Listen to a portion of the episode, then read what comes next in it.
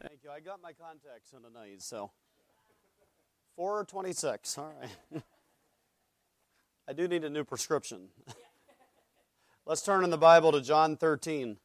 John 13. I just uh, have been burdened to stay in John 13 and go to the next passage. I don't know why, but for some reason, this is the burden on my heart, and the Lord knows. He knows His church, and He knows the needs. And really, truly, uh, anywhere that we preach from the Scriptures, there's going to be the Word of God preached and the church of God helped. I mean, it's the Word of God. When I've come to, to preach here at Lighthouse Baptist Church, since Brother Byler invited me, this has been my, my goal and my prayer, and the Midcoast Baptist Church knows this. I come here to help Lighthouse Baptist Church, but really, primarily, I help Lighthouse Baptist Church by helping Pastor Byler. I come here to preach the Word of God at his invitation. He is the man God has placed here to primarily edify, build up, strengthen the church of the living God. And as he builds up the church by the word of the Lord in the power of the Lord, for the glory of the Lord, by the grace of the Lord. Amen. As He does that, then you, the church, are perfected for the ministry. And so the body is edifying itself from the head, the Lord Jesus Christ, through His Word, His Holy Spirit, the pastor who is held in His right hand, the pastor who is called the Lord's angel in the church, the angel of the church, who is a star in the, in the uh, Lord's hand, your pastor is a star. Did you know that? Do you, you know that stars give direction? I mean, for all these thousands of years, people have been able to look up at a star. Now, I don't mean like look at the stars and figure out who to marry and whether or not it's a good day to, uh, you know, to play the lottery or something. God forbid that. The Bible warns very clearly about that. But we can see north, south, east, west, and the movements, and they're they're very uh, well. They're like clockwork. They're actually a lot better than clockwork actually a lot better than that. And so the stars, they give direction they, and they show direction. And the word that you would use about the movements of the stars by the hand of God, they're consistent. Isn't that right? And you have a pastor who's consistent. Stars give direction, stars give off light. And the man of God takes the word of God, and then he lives the word of God, and there's light. There's, there's direction there, and there's light shown on life, and you can see how you ought to go what you ought to believe, really, even how you ought to think.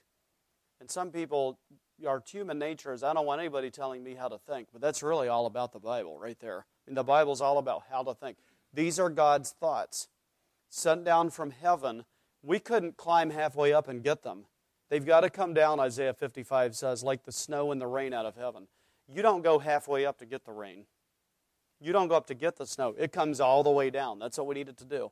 God sends His Word all the way down to where we are, and the pastor takes the Word of God and he says, Now, this is God's thought. These are God's thoughts. And we apply them to life. And really, the work of the pastor is constantly to be changing people's minds. And that's an impossible work. You can't, you can't change anybody's mind. You can make people agree with you by coercion. You could say, hey, I'll pay you a $1,000 if you'll, if you'll do this plan that I give you. And if you'll do this every day of your life, I'll give you a $100 every day. And you could get people to, to, uh, to do things for you, but it doesn't really mean their mind has changed. They're just doing it for the money. Or maybe they just are in some predicament where you've got maybe them under your thumb, and so they come around to quote, seeing it your way. But to really change someone's mind, that takes a work of God. And the Bible will do that with humble people. And the pastor's job, it's an impossible job apart from God. It's changing people's minds to get all the minds conformed to this mind, the mind of Christ and to get the church to be one voice, one mind, glorifying one God. And especially in the United States of America, we, where we pride ourselves on rugged individualism. And nobody's going to tell me how to think, and nobody's going to tell me how to vote, nobody's going to tell me what to do. Don't tread on me! And yet, in the church of the living God, under Christ the King, we are his ambassadors and his embassy, and we've got to get it together. But it's not about everybody seeing it Pastor Byler's way or Brother Bobby's way or Brother Smith's way. It's about everybody seeing it God's way. So we're all just coming to a unity of the Spirit and the bond of peace and agreement with the Word of God. And so the, the pastor, that's his constant uh, job. That's his assignment. That, that is his calling. And that's his giftedness. So he's walking in the Spirit, preaching the Word of God. and leading the church of God. And he says, I, I believe that, uh, that it would be good for you to come and exhort us for a few nights. So I come here not to tell you, oh, uh, be sure and sign up on my Facebook. I don't have it anyway, just making things up. Be sure to get on my blog. I don't have one. Uh, be sure to get on this and be sure to follow me here and click yes on that and be sure to buy all my books and pamphlets. Don't have them, you know. But it's not about that. It's not, I'm not saying everybody line up so I can sign your Bible or anything like that at all, but to say I'm here to help the church by helping the pastor. And what will help the church and the pastor? Preach the word. Preach the word of God. So that's what we're doing. And there's a church in Maine that loves you. They love this church, Lighthouse Baptist Church. And actually, the Lord has let the Midcoast Baptist Church play a part in even the founding of this church. Praise the Lord. Uh, much prayer, much giving over the years. And when you went through what I would guess was your most difficult time, one of our pastors came here to help and uh, nearly was killed, but the Lord saw him through. And, you know, that's all okay. He, he would do it again. He would, we would absolutely do it again. He would do it again. The Lord allowed me to come down years ago and help out for a week in the teaching of uh, a young man at the time who was not ordained, but your missionary, Evan Francis. We taught through 1 Timothy that week, and I've been here, I guess, for a missions conference and a few other times. And, and our church has invested a lot of prayer, time, energy, and money in those because we love you folks. And we know you love us as well. And we're glad that we have the fellowship of the gospel together. So we're in the book of John. And John, of course, I didn't mention this last night, but John very plainly shows us why John was written. Some books of the Bible, it's just spelled out so easily the purpose of that book. Others, you have to really look and study and, and do a lot of research and, and a lot of prayer. And, and, and then finally you see, oh, this is, this is really the theme. But John is so plainly shown us in the book of John, chapter 20 and verse 31, that this book is written that we might know, that we might believe with absolute assurance and confidence to the point of commitment. That's, that's the word believe there. That we might believe that, let me say that again, that we might be absolutely sure with absolute confidence to the point of commitment. That's gospel belief. That's a lot different than nod three times if you believe you're a sinner and you believe Jesus is the only way, and if you want to go to heaven when you die. Nod three times, pray after me being absolutely persuaded. I know whom I have believed, and I am persuaded that he is able to keep that which I have committed, that's me, unto him against that day. So John's written that we might believe that Jesus, this man Jesus of Nazareth, is the Christ. He's the anointed of God. He's the Messiah. He is the Christ who will one day rule and reign over the entire world and deliver up the kingdom to the Father. John's written that we may believe that Jesus is the Christ and that you'd really know who Jesus really is so you're not led astray by a false idea of Jesus, a false Christ. You've got the Roman Catholic Jesus, the Mormon Jesus, the, you've got the Jesus of the Muslims, you've got the Jesus of Hollywood, you've got the Jesus of a lot of uh, shallow Christianity in our country and all over the Bible Belt. That you've got the Jesus that ju- just kind of the, the door, you know, you ring the doorbell and he comes running to give you what you want for the day. You've got all these imaginary Jesus. Someone said to me once, How many do you think there are? I said, About seven billion. About, about one for every person on earth. I've got my concept of Jesus, but there's no concept of He is who He is. You can think whatever you want about Jesus, but He is actually who He is. And you have to believe on the actual Jesus. John shows you who he is. He's the Son of God, the Christ, the Son of God. And then believing we might have life through his name. John 20, 31.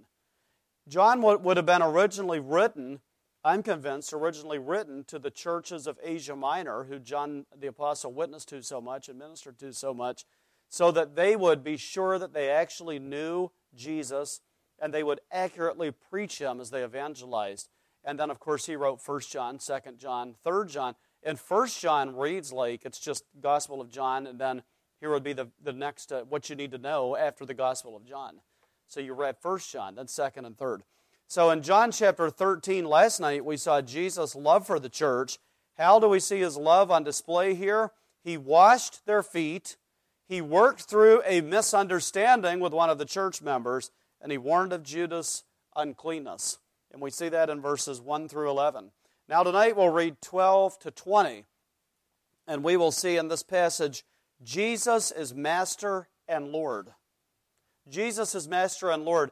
And as Master, He taught them, and as Lord, He told them what they ought to do and gave them a definite promise, which you can do if you're the Lord. Those of us that are not the Lord, we can say, I promise, but it's always predicated on Lord willing. Lord willing. Family, we're going to do such and such tomorrow if the Lord permits.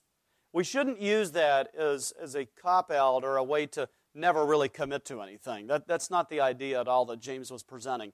Never commit to anything, so just always say, Lord willing, and then you don't have to commit. That's not it. I am committed to taking care of this instance or taking you to this place or being at this place on time or whatever, but Lord willing, because, hey, you know, things can happen. Circumstances can be beyond our control. But is there any circumstance beyond the Lord's control? And so he can give a definite promise, as he does in verse uh, 17 if you know these things, happy or blessed or well off are ye if you do them. So let's read this passage. And first, I'm going to make my way down to the second row. Don't be nervous. I'm not going to lay hands on anybody. Nobody's going to speak in tongues. Just going to get my water.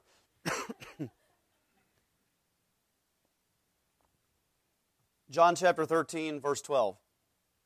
So after he had washed their feet and had taken his garments and was set down again, he said unto them, Know ye what I have done to you? Ye call me Master and Lord, and ye say well, for so I am. If I then, your Lord and Master, have washed your feet, ye also ought to wash one another's feet. For I have given you an example that ye should do as I have done to you. Verily, verily, I say unto you, verily, verily. The Greek word there is amen, amen, which kind of sounds like exactly what we say. Amen, amen. When Jesus says, truly, truly, amen, amen, verily, verily, we should be all ears. Verily, verily, I say unto you, the servant is not greater than his Lord, neither he that is sent greater than he that sent him. If ye know these things, happy are ye if ye do them. I speak not of you all. I know whom I have chosen. But that the scripture may be fulfilled, he that eateth bread with me hath lifted up his heel against me. Now I tell you, before it come it come, that when it has come to pass, when the betrayal has come to pass, ye may believe that I am he. Verily, verily, again, when Jesus says verily, verily, we better pay attention. Better really get this. Better pay attention to all the Word of God. But when you see, for instance, the command, behold, that's a command in the Bible. Behold, I show you a mystery. We shall not all sleep, but we shall all be changed. Behold is a command. That's you look right here and you you drink this in and you focus on this, verily, verily, when we see that, we better really pay attention. I say unto you, he that receiveth whomsoever I send receiveth me, and he that receiveth me receiveth him that sent me. Let's pray. Father, in Jesus' name we pray that you would be glorified this evening in helping me to preach, in edifying and building up your church through the Word of God. I pray that you'll help me to preach in demonstration of the Holy Spirit and of power. I pray that you'd fulfill all of your good pleasure and the work of faith with power. I pray that you'd please give me utterance and boldness and wisdom to preach the word. And may the word of God be received with meekness. And Lord, I pray that you'd rebuke the devil and any design that the devils of hell have in hurting or interfering or snatching away the word of God from our hearts. May we truly receive the word by having it enter into our hearts, by laying hold on it and then transferring to actual doing and being. We pray it in Jesus' name. Amen. Remember that the twelve at the supper were debating about who was the greatest among them. And as they were debating and having this strife, Jesus rose up, laid aside his garments, put on the slave's towel, and proceeded to do the lowest and the dirtiest work of the most menial slave in a household at that time. He washed their feet. Now we see Jesus, after he is done with this, he puts back on his garments. he sits down, and as master and Lord, we see him first promote humility. He's master and Lord, but he promotes humility. Secondly, prophesies of Judas' betrayal. He promoted humility, prophesied of Judas' betrayal, and number three, promised his authority to his sent ones. He promised his authority to his sent ones. You see him promoting humility in verses 12 to 17. He begins with this question, and he's pointing out the work he had just done. Now, this is a very this is a knife's edge that you walk. If you're a teacher, a preacher, a parent, a leader of any type, to promote humility by pointing to something that you just did. Got to be real careful with that, don't you? Jesus is wisdom personified. He can do this and do it flawlessly. Jesus is promoting humility by pointing out the work he had just done. And the work he had just done, remember, was humble work. It was the humblest work of the lowliest household slave. He asked the question Know ye what I have done to you? Now let's make a point here about this and let's get a hold of this. Some people say that if you're a good leader, you just do. You don't talk, you don't point anything out about what you've done, you just do. But is there any better than leader than Jesus Christ? No way there's any better leader than Jesus Christ. And Jesus behaved humbly, but then he did appropriately speak in a way to ensure they would actually learn from what he did. And this is important. The Apostle Paul was a humble man of God. He was a servant of the Lord Jesus Christ, and he did God's will, but he also promoted doing God's will with his words. And for instance, he said this in the book of Philippians Those things which ye have both learned and received and heard and seen in me. Why, that's risky. What you've seen me do. I'm using me as an example right now, Paul's saying. We have to be careful with that. But you can't say it's unbiblical for someone to do that when Jesus did it and Paul did it. As a leader, you have to be very careful pointing out something you've done that you've done right. If you've done something right, it always has to be understood, at least, even if you don't speak it, you have to at least acknowledge it to the Lord. It's only by the grace of God. It's God that worketh in me to will and to do of his good pleasure. Amen. He that hath begun a good work in me will perform it unto the day of Christ. By grace, I am what I am, and I do what I do. I often say, anything that's wrong, anything that's unbiblical, anything that's out of line, it's 100% my fault. I can't blame my parents. I can't blame my wife. I can't blame my children. I can't blame other preachers. I can't blame the church. It's me. Anything I get right, that's God's fault. And I give God the praise. But Paul said, Those things which you've both learned and received and heard and seen in me, do, and the God of peace shall be with you. And Jesus said, Do you see what I just did to you? And so let's learn a lesson from this. It is proper for parents, for teachers, for preachers, for pastors to behave in a way that can be followed and to appropriately say at times to ask the question, Are you seeing what I'm doing? Because you need to not only hear my voice, you need to see what I'm doing, and you need to follow me as I follow Christ. And some of these quote leadership gurus. They have their books and their articles and their blogs and everything. And some of them would say that's terrible leadership to point out this is what I've done. But you see, because I'm a Bible believing Christian, I'm not into the gurus anyway. I'm not following some family guru, some homeschooling guru, some money guru. I'm not following some leadership guru, any of that. I'm set in a church, and in the church of the living God, I learn from the Word of God how to live in a way that pleases God. That's how they did it in the New Testament, and that's what we need. And I have read in my time, I've read some books on leadership and all, and brother, almost every one of them say, they don't say don't do it the Bible way, but their little mantras and their axioms don't line up with the Bible. You know, some of them will say, never let them see you what? Sweat. Never let them see you sweat. Jesus said more than once, My soul is troubled. My soul is exceeding troubled. That's poor leadership. You should have nothing but raw confidence. Paul said he was cast down. Paul said he was in the depths of despair. Amen. David, God's man, with a heart for God and king of Israel and the shepherd of Israel, he talked at times about his soul being disquieted and cast down. Leadership gurus say never let them see you sweat. Always show this great confidence and all. And so uh, let's go with what the Bible says about everything, as opposed to what maybe some book says or some guru says. Now, there's an appropriate way to help anyone that you have authority with parents helping children, husband leading wife, pastor leading a church. It's, it's really like this. If we can truly say, I love you, I want to help you, I want you to know blessedness. Jesus goes on to say, if you know these things, happy or blessed are you if you do them. If the attitude is, I'm trying to help you, so I want you to pay attention and I want you to see what I'm doing by the grace of God for the glory of God, that's absolutely appropriate. And I'm saying that because uh, some of our young people here tonight, you may sometimes, when your mom or your dad says to you, hey, listen, you need to be like me and do things this way. You might sometimes think, well, well dad sounds proud.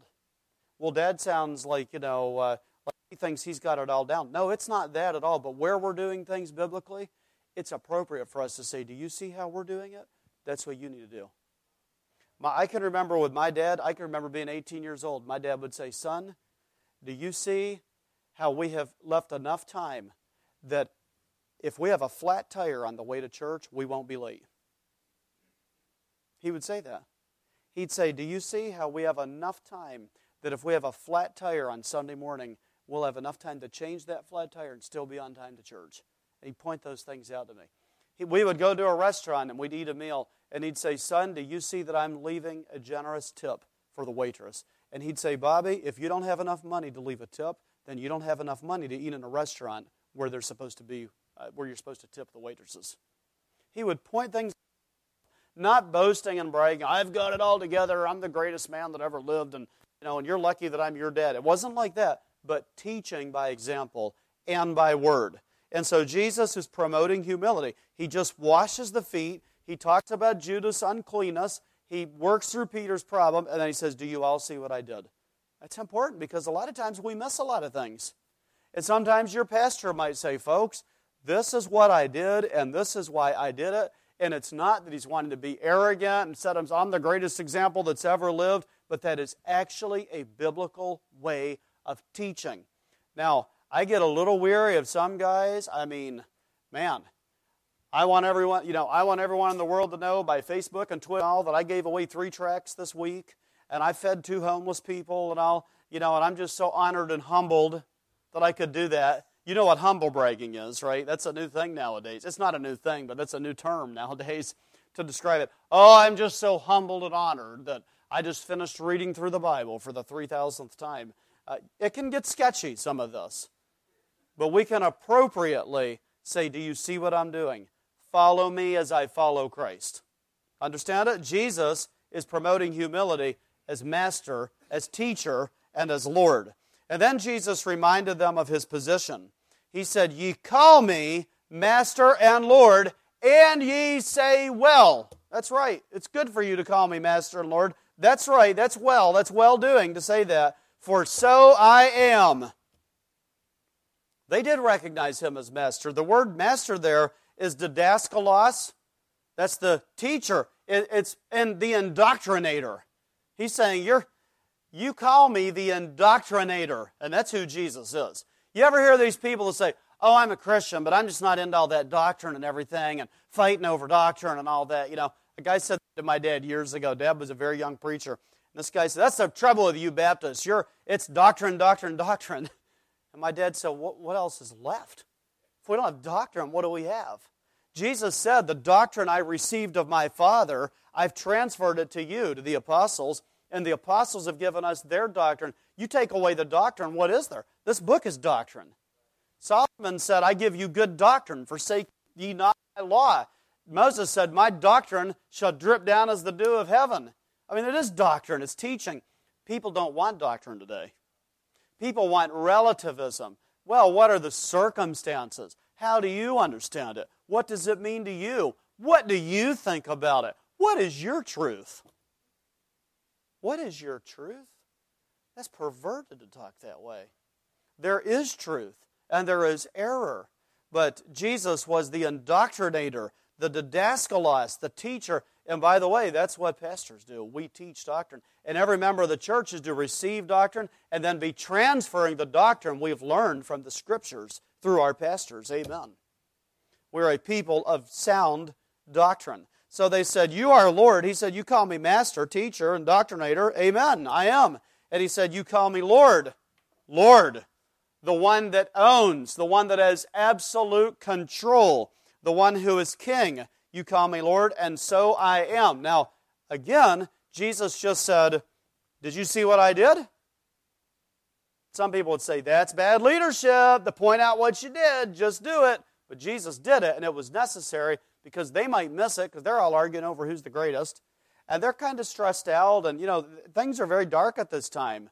And they're under a lot of pressure. These guys are they're going through a lot of trouble. They, they went to Jerusalem figuring he's going to die and we're all going to die. They've been awake for many hours, much is going on. And so don't miss this. Did you see what I did? And now he says, and leadership experts would say this is bad leadership. Hey, I'm the Lord and Master. You know what some people will say, brother? You should never have to tell your family, hey, I'm dad, I'm in charge. They say, if you're a good leader, you'd never have to say that. Well, why did Jesus point it out sometimes? Why did Moses point it out sometimes? Why did Paul say sometimes, I'm, I'm the apostle of Christ, and you need to stop all your craziness and pay attention to what I'm telling you? He had to speak that way to Corinth, didn't he? Now, the church at Philippi, Paul didn't have to speak that way. He just said to them, Paul, a servant because they were not in all kinds of contention with him. It is totally appropriate, appropriate for Jesus at this time to say, I am your master and Lord, and you need to get what I'm saying. Just like it's appropriate for Brother Hoyle sometimes to say, Listen up, guys, I'm your father. I'm your father. And sometimes you guys might hear your dad say that, and you might have heard someone else say, Well, a good father doesn't have to remind that he's father, he just is a father. No, it's appropriate sometimes to say, I'm your dad. You need to pay attention to what I'm telling you. And you, as children, should say, Amen, that's true. I need that. Sometimes a husband and wife in a good marriage, a good loving relationship, even so, sometimes a husband might need to say, Darling, I am your husband. I am under the headship of Jesus Christ, and I am your head according to the Bible. And I'm telling you that because I love you and I'm trying to help you with this. And a lady should not respond with, Well, if you're a good husband, you wouldn't need to remind me of that. You'd just be a great leader. You shouldn't be that way. You shouldn't think that way. Jesus said what he said here, and Paul spoke that way uh, when it's appropriate. I say appropriate because it shouldn't be that every day we wake up and we announce, I'm the man of this house. Let's get that straight. Now I'm going to find my easy chair, and I expect breakfast, and I expect a foot massage, and I, you know, and I expect. It, it shouldn't be that way. We shouldn't have a mentality Notice, as Jesus is saying, Do you see what I'm doing? And do you know who I am? Notice he's also washing their feet and he's serving them and he's going to the cross for them. So it's not anything like the famous person that goes to the restaurant and says, Don't you know who I am? Give me a table. Give me a place at the front of the line. It's not like that, but appropriately saying, You need to follow me because of who I am we would say by the grace of God. And so Jesus, as Lord and Master, points out the work he has just done. He's promoting humility, pointing out the work he's done, and reminding them of his position. It is appropriate and biblical for leaders, when necessary, to remind of their God given position. If your pastor ever does that, it's not selfish puffed up. It's not self promoting, and I'll, it's saying, I'm trying to help the church. I have a dear friend right now in New Hampshire, and he, he had to have a, his Sunday morning service was, was just that, just this last week. He, he basically had to just say, folks, do I have to remind you who your pastor is? Do, we have to, do I have to remind you how God set this up?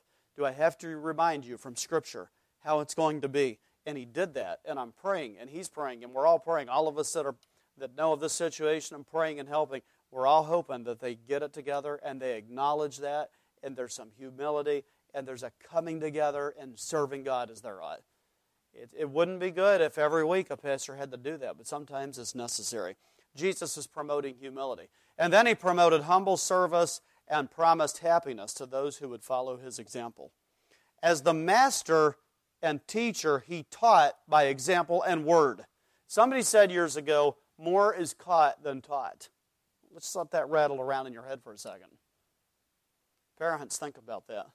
More is caught by our children than what we teach them. And so my dad used to say, and, I, and for a long time as a kid, I couldn't understand what this meant. He'd say, Your walk talks and your talk talks, but your walk talks louder than your talk talks. And to me, it just sounded like green eggs and ham or something, you know? Hop on pop. so, and then one day, I actually stopped and thought about it. Isn't it amazing when we stop and think about something? And I remember thinking, is it, I think I was in my teens, your walk talks. The way you walk, the way you live, talks. And your talk, the way you talk, talks. Oh, your speaking talks. But your walk, the way you live, talks louder than your talk talks. Oh, that did make sense. And we don't say, well, then all we do is live it and then people will be saved. That's not true. The Bible says, preach the word. The Bible says, give the gospel. There was a so called church father, a false church father, many, many centuries ago, that said, preach the gospel, use words when necessary. Now, doesn't that just sound so?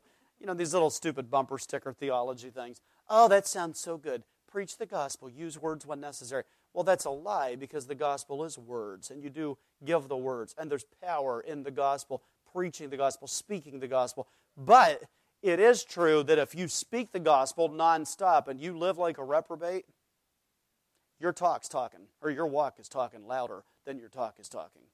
And so Jesus, as Master and Lord, He is teaching and promoting this humble service by example and by word. Parents have to teach with creed and deed, we said last night. I, I borrowed that from another source, but creed and deed, the preaching and the practice, the word and the walk. We all teach that way. Jesus, as the master teacher, reminds them of a simple truth. What do teachers do?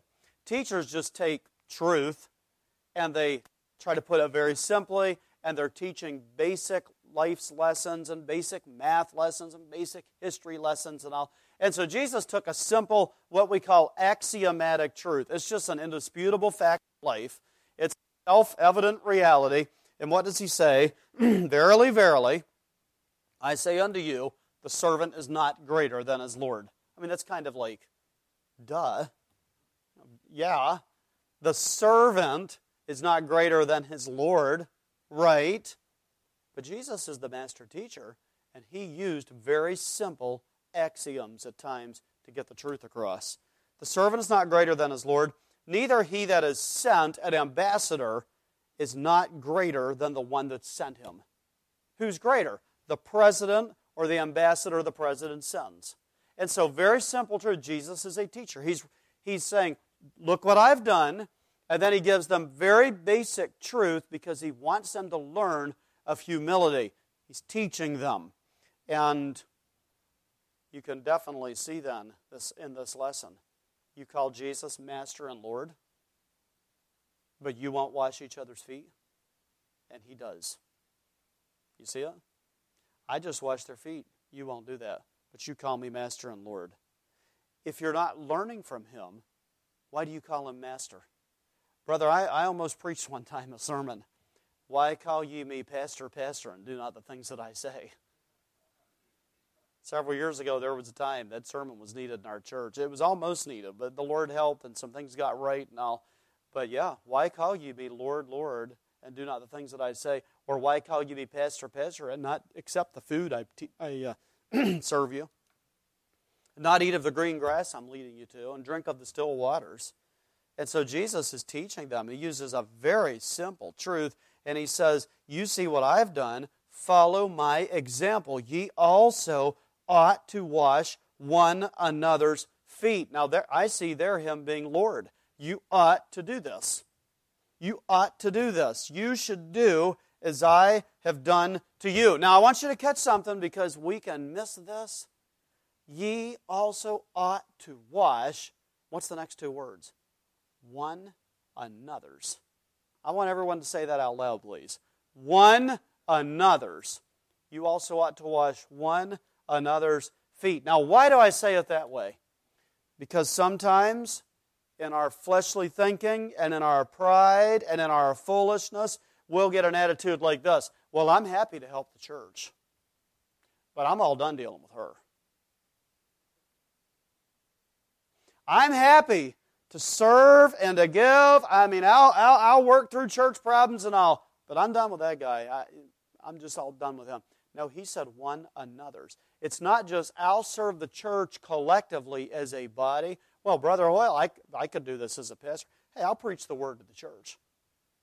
I'll preach the word, I'll administer the ordinances, and I'll lead the church and all. But uh, I'm all done with trying to help people one on one because they're driving me crazy. Can't do it. You ought also to wash one another's feet. You ever read over in Ephesians 5 where Paul said, So ought everyone to love his wife in particular. Why did he get that? Why did he get that you know definite about it? Because I think some of those guys are just like some of us guys, and they might have read where Paul said, "Husbands, love your wives," and that's just kind of big and vague, you know. Okay, as long as some of the husbands are loving their wives, you know, our church is doing pretty good here. And he says, "Oh no, no, every one of you love his wife in particular." There's no wiggle room now. Every man in the church is to love his wife as Christ loved the church. We're not okay if five of the men in the church are loving the wife, his wife, like Christ loved the church, but two of them act like reprobates toward their wives. That's not okay. Standard is every husband in the church must love his wife as Christ loves the church. Amen? So you also ought to wash one another's feet. Ye should do, he said, as I have done to you.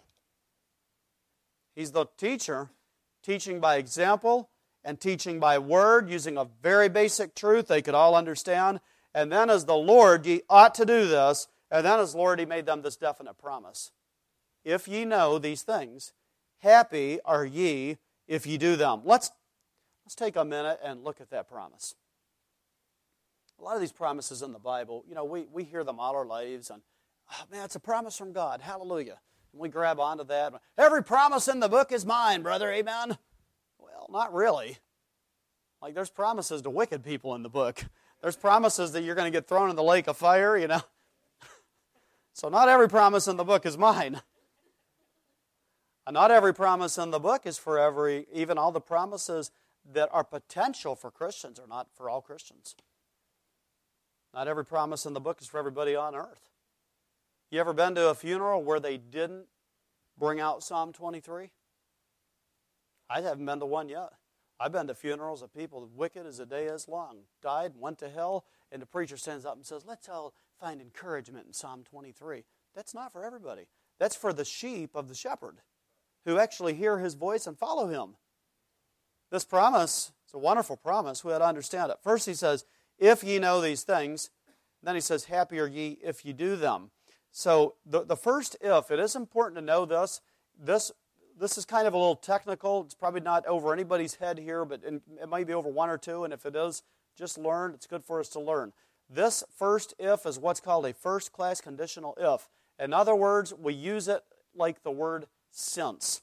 Like I will say sometimes, hey, Bobby, if, if you're a Mitchell man, then you're going to do things this way. And I'm not saying if you are. I don't know if you are or not. I don't know. I mean, you look at him and look at me. What do you think? Right? That's it's pretty settled, all right? If you are, I want you to look back at verse 14. If I then, your Lord and Master, have washed your feet. Was Jesus saying, I'm not sure if I washed your feet, but if I have, was he saying that? No. No, it's a first class conditional. If. And so it's, if I then, or since I then, your Lord Master, wash your feet. Verse 17, since you know these things, if you know these things, if you know these things, and you do, then happy are ye if ye do them. And that second if is what's called a third class conditional. And that's potential. You may or may not. It may or may not be that you do them. You understand the difference? It's simple, isn't it? If you know these, and you do, happy are ye if. If. We'll see. If you do them. But there's some more to know about this promise that's important. He said, If ye know these things, happy are ye if you do them. The word know, the tense of this word, reveals that we should understand that this know is knowing as in it's a settled matter. Since you know these things and you, and you know them, you have known them, and because you know them the way you know them, you're never going to unknow them. It's permanent. You know this is true. You know Jesus is Master and Lord. You know His love. You know His service. You know His humility. You know you should follow His example. You know the servant is not greater than the Lord. And you know that He that is sent is not greater than He that has sent Him. You know all this, and you don't, don't need to re examine that every day of your life and rework it every day. You know it's a true, you know it's the facts. You know it's the truth. And since you know these things, we live in a day when uncertainty is lifted up as a great virtue. And there are some things we're definitely uncertain about. We don't know about tomorrow, but we do know who holds tomorrow. So we don't know about tomorrow, but we know God's in charge.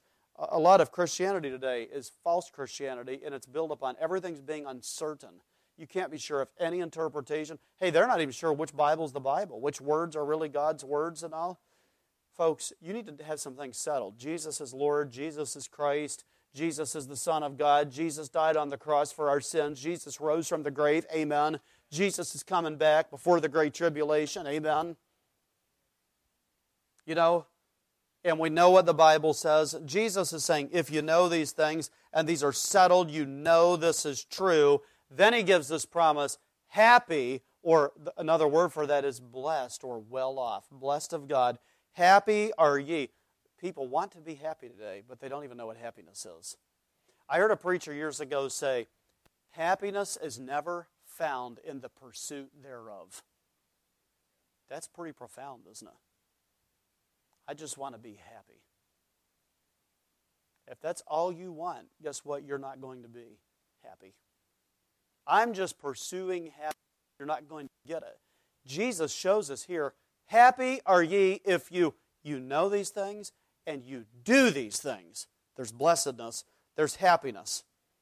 But you have to understand something. When he said, If you know these things, happy are ye if ye do them, the do there, that is a present tense do, which very simply means this. It's not like it's not like you can say, okay, I know these things humility, service, being kind, being forgiving, working through problems. I get it. And I did that. I did that 10 years ago. I had an issue with someone, and we sat down and we worked through it. So, how come I'm not happy and blessed? It's, pre- it's ongoing, it's lifestyle. It is who you are, it's the way you live. Happy are ye if ye do them. And this is a big topic, and I can't go really into it too far. But a lot of times, Christians, we're messing up because we're making everything a list of, well, I don't do this, and I do this, and I don't do this, and I don't do this, and I do this, and I do this. And we're getting away from, like Paul said, be filled with the Spirit. Be, it's be rejoicing. It's be loving other people. It's be serving. It is being. God could say, I know this, I know this, I know this, I know this. And He does say that.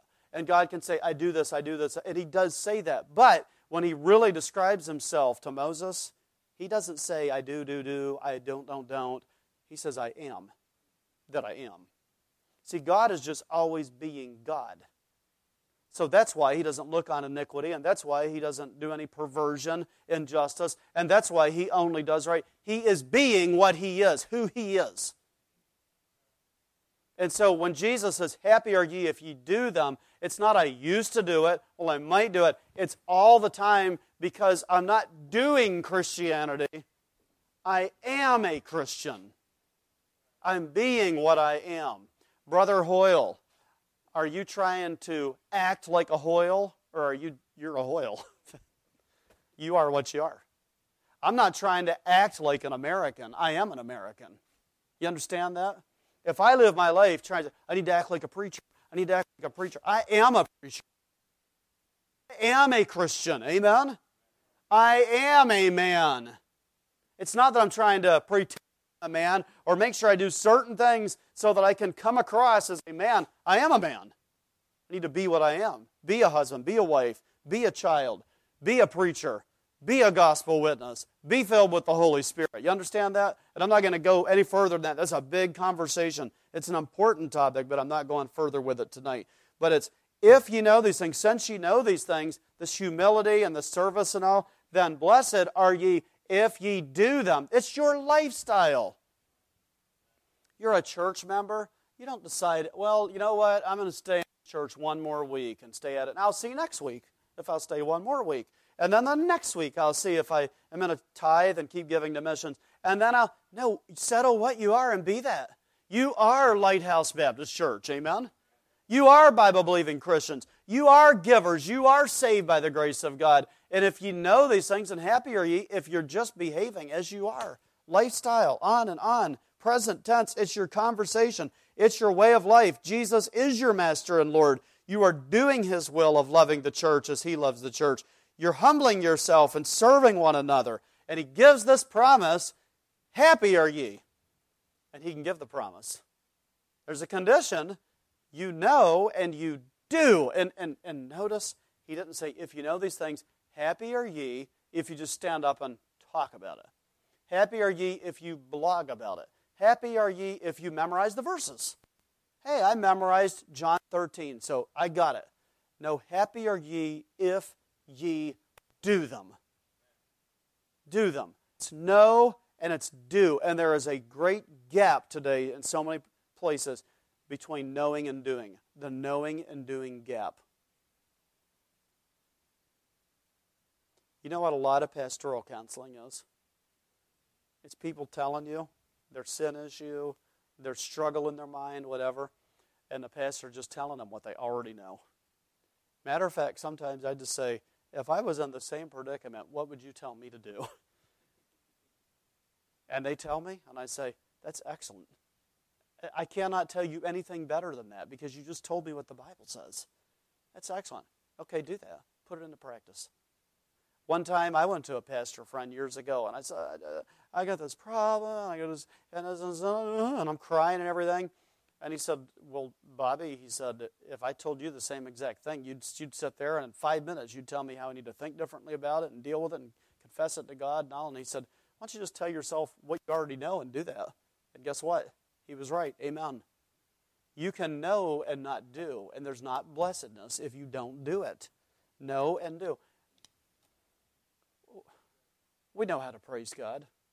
We know how to give thanks. The Bible shows us how to pray. We know how to think. We know how to humble ourselves. We know how to say, I'm sorry. We know. If, if I do something amiss to Brother Byler, and he says to me, Brother, that's offensive to me, you've hurt me, I know how to say, I'm sorry, please forgive me. Brother Hoyle, if I say something like, Well, brother, I want you to know I'm sorry you took it that way. I know that's not really saying, I'm sorry, please forgive me. Amen? Or if I say something like, Well, brother, I'm really sorry that happened. That's not saying, I'm sorry, please forgive me. That's some nebulous that happened. You know that? Or if I say, Well, brother, I'm sorry that it came across that way. I'm still not there. Or I'm sorry, brother, that, that you think that. Everybody in this room knows how to say, I am sorry. Please forgive me. But how often does our flesh fight against us doing that simple, that simple little bit of humility? But if you know these things, happy are ye if ye do them. Amen? Are the kids confused as to what it means to obey dad and mom? Dad says, be in bed under your covers at 9 o'clock, going to sleep. Could I just have that spelled out with some more information? I don't know if I'm clear on this. Is there any small print here? Could you run that by my people? And my people will talk to your people. You know how to obey. And when you don't obey, it's rebellion and it's ungodly. And if you really, truly aren't sure about how to obey, then it's up to you to say, Dad, Mom, I get it that you want this or don't, but I'm not sure how to really do your will in that. It's up to you to say that and let your parents then tell you. The knowing doing gap is a it's a sad matter. And James said, if you know all this and you don't do it, you're deceiving yourself. And so Jesus is Lord and he is master. And as master and Lord, he promoted humility. He reminded of his position and he, he pointed out what he did and he promoted humble service and he promoted happiness to those who actually follow, actually living, follow his example, actually doing it. Actually is an important word. Like it starts out with a little word act, doesn't it? You actually do it. You actually do it. He gives a promise. And as Lord, He can promise. And you might, and we're going to stop there tonight, you might be doubting and sometimes and thinking, I know what the Bible says. Get a hold of this, friends. I know, I know what it says. I know what Jesus wants me to do. And I know He said, Happy am I if I do it, but I just don't see how it's going to work out. I don't see how it's going to how it's going to all pan out. I just we have got to stop thinking about what if this and what if that and say what is written. What is living by faith is saying what is written. That's what I'll do. So I know it. Jesus promised I'll be blessed, I'll be happy, I'll be well off if I do what I know from His Word. I know what His Word teaches. I'm set in His church, I've heard it preached and taught, I understand. Hey, if you don't understand something, you can ask and learn and grow. But where we know, we know it, and now we actually do it. But oh, I'm just afraid, and I, I just feel like if I obey, it's all going to blow up in my face, and everyone's going to be upset. and I'm going to get hurt, and it's going to cause a problem with them or them or, or my boss, or I, I don't, how am I going to have enough money, and how am I going Can we trust the Lord? We call him Master and Lord. Can we trust him? Can we do his will? We know it. Do it. Am I sure he'll keep his promise? Every promise of his is yea and in him amen. He doesn't even have to say, if circumstances permit, you will be blessed. Now, you may be blessed in prison like Paul. I'm not going to lie to you. The Bible shows this.